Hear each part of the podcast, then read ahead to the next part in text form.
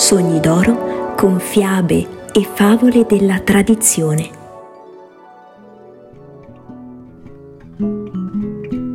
Cari bambini, mettetevi comodi sotto le coperte, chiudete gli occhi e ascoltate. Questo è il primo racconto, il primo discorso. Non v'era ancora un uomo, né un solo animale, uccelli, pesci, gamberi, alberi, pietre, caverne, dirupi, erbe, boschi. Solo il cielo esisteva. Non appariva la faccia della terra. Vi erano solo il mare in calma e il cielo in tutta la sua estensione. Non vi era nulla che facesse rumore, né cosa alcuna che si muovesse o si agitasse nel cielo non vi era nulla che stesse in piedi, soltanto l'acqua in calma, il mare placido, solo e tranquillo. Soltanto Tepeu il creatore e Gukumaz il formatore erano nell'acqua, circondati di chiarore. Allo stesso modo in cielo era il cuore del cielo, chiamato Hurakan, e questi erano detti i progenitori. Venne qui allora la parola, Giunsero insieme Tepeu e Gukumaz, nell'oscurità, nella notte, e parlarono tra di loro. Parlarono dunque, consultandosi a vicenda e meditando. Si misero d'accordo e risultò chiaro che quando fosse spuntata l'alba avrebbe dovuto apparire l'uomo. Allora stabilirono la creazione e la crescita degli alberi e dei cespugli, e la nascita della vita e la creazione dell'uomo allora vennero insieme Tepeu e Gukumaz e Hurakan. Allora si consultarono sulla vita e sulla luce, come si doveva fare perché spuntasse l'alba e si facesse giorno. Si faccia così, si riempia il vuoto, si ritiri quest'acqua e sgombri lo spazio, sorga la terra e si consolidi. Così dissero. Si faccia chiaro, albeggi nel cielo e sulla terra. Così dissero. E fu così in verità che avvenne la creazione della terra. Terra, dissero, e in un attimo fu fatta, e in un attimo le montagne crebbero, e in un attimo scaturirono insieme i boschi di cipressi e di pini sulla superficie. Dapprima si formarono la terra, le montagne e le valli. Si divisero i corsi d'acqua, i ruscelli andarono scorrendo liberamente tra le colline e le acque rimasero separate quando apparvero le alte montagne ed i progenitori dissero, vi saranno soltanto silenzio e immobilità sotto gli alberi e tra i cespugli, conviene che d'ora in poi vi sia qualcuno a custodirli. Così dissero quando meditarono e poi parlarono. Immediatamente vennero creati i cervi e gli uccelli. Tu, cervo, dormirai nelle pianure lungo i fiumi, nel bosco ti moltiplicherai, su quattro piedi camminerai e ti sosterrai e tal quale era stato detto, così fu fatto. Poi assegnarono la loro dimora agli uccelli piccoli e ai volatili più grandi. Voi, uccelli, abiterete sugli alberi e sui cespugli, là farete i vostri nidi, là vi moltiplicherete sui rami degli alberi e dei cespugli. Così venne detto ai cervi ed agli uccelli, affinché facessero ciò che dovevano fare, e tutti occuparono le proprie dimore ed i propri nidi e venne detto ai quadrupedi ed agli uccelli dal creatore e dal formatore. Parlate, gridate, gorgheggiate, chiamate ciascuno secondo la vostra specie, secondo la varietà di ciascuno. Così venne detto ai cervi, agli uccelli, ai leoni, tigri e serpenti. Ma non si poté ottenere che parlassero come gli uomini. Solo strillavano, crocchiavano, gracchiavano. Il loro linguaggio era informe e ciascuno gridava in modo diverso. Quando il creatore e il formatore videro che non era possibile che parlassero, si dissero tra di loro. Non siamo riusciti a far loro dire il nostro nome, così non va. E così fu necessario un nuovo tentativo da parte dei progenitori per creare e formare l'uomo. Proviamo di nuovo, sono ormai vicine l'alba e l'aurora. Di terra, di fango fecero la carne dell'uomo ma videro che non andava bene perché si disfaceva, era molle, non aveva forza, era fradicio, la faccia gli andava tutta da una parte, aveva la vista velata, non poteva vedere all'indietro. Al principio parlava, ma non aveva intelletto.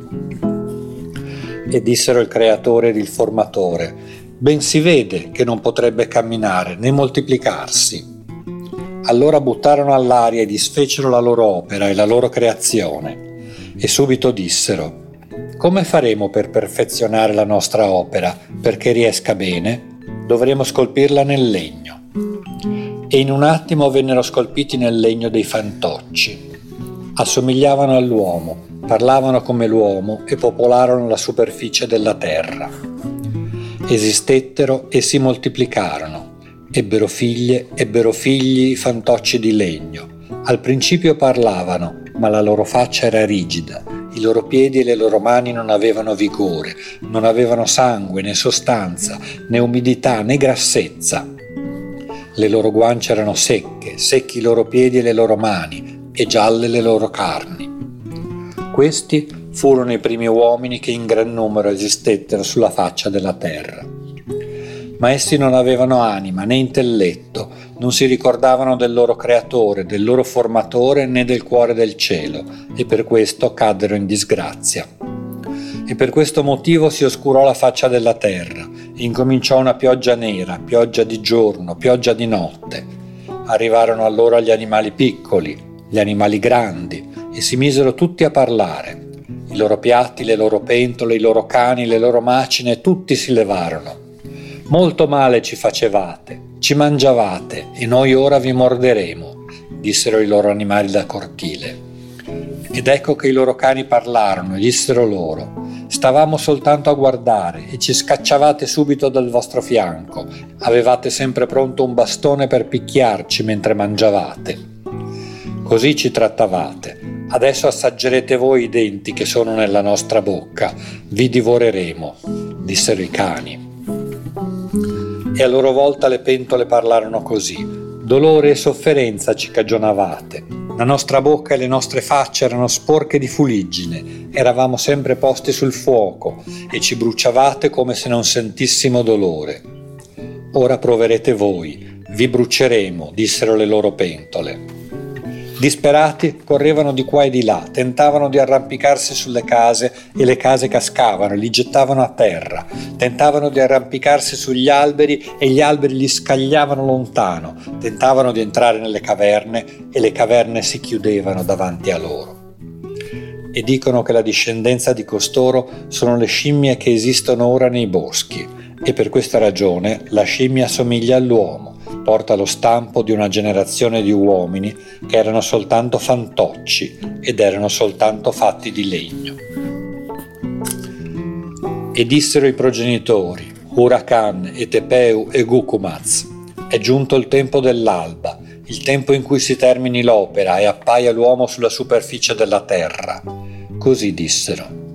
Vennero a convegno e tennero consiglio nell'oscurità e nella notte quindi cercarono e discussero, e poco mancava perché il sole, la luna e le stelle apparissero sui creatori ed i formatori. Dal paese di Paxil vennero il gatto selvatico, il coyote, il pappagallo e il corvo. Questi quattro animali portarono loro notizie delle pannocchie gialle e delle pannocchie bianche. Dissero ai progenitori di andare a Paxil ed indicarono loro la strada di Paxil e a questo modo essi si riempirono di gioia perché avevano scoperto una bella terra, piena di delizie, ricca di pannocchie gialle e di pannocchie bianche, e ricca anche di cacao, di innumerevoli frutti e di miele.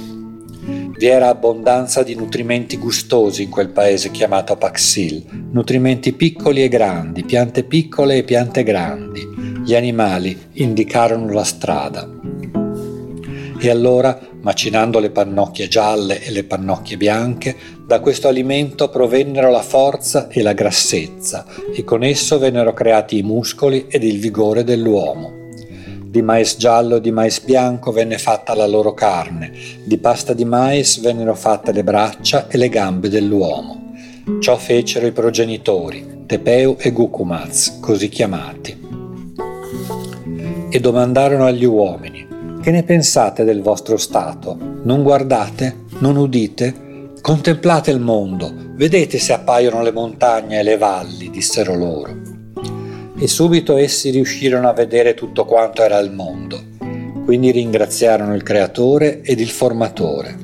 Davvero vi ringraziamo due e tre volte. Siamo stati creati, ci sono stati dati una bocca ed un volto, parliamo, udiamo, pensiamo e camminiamo.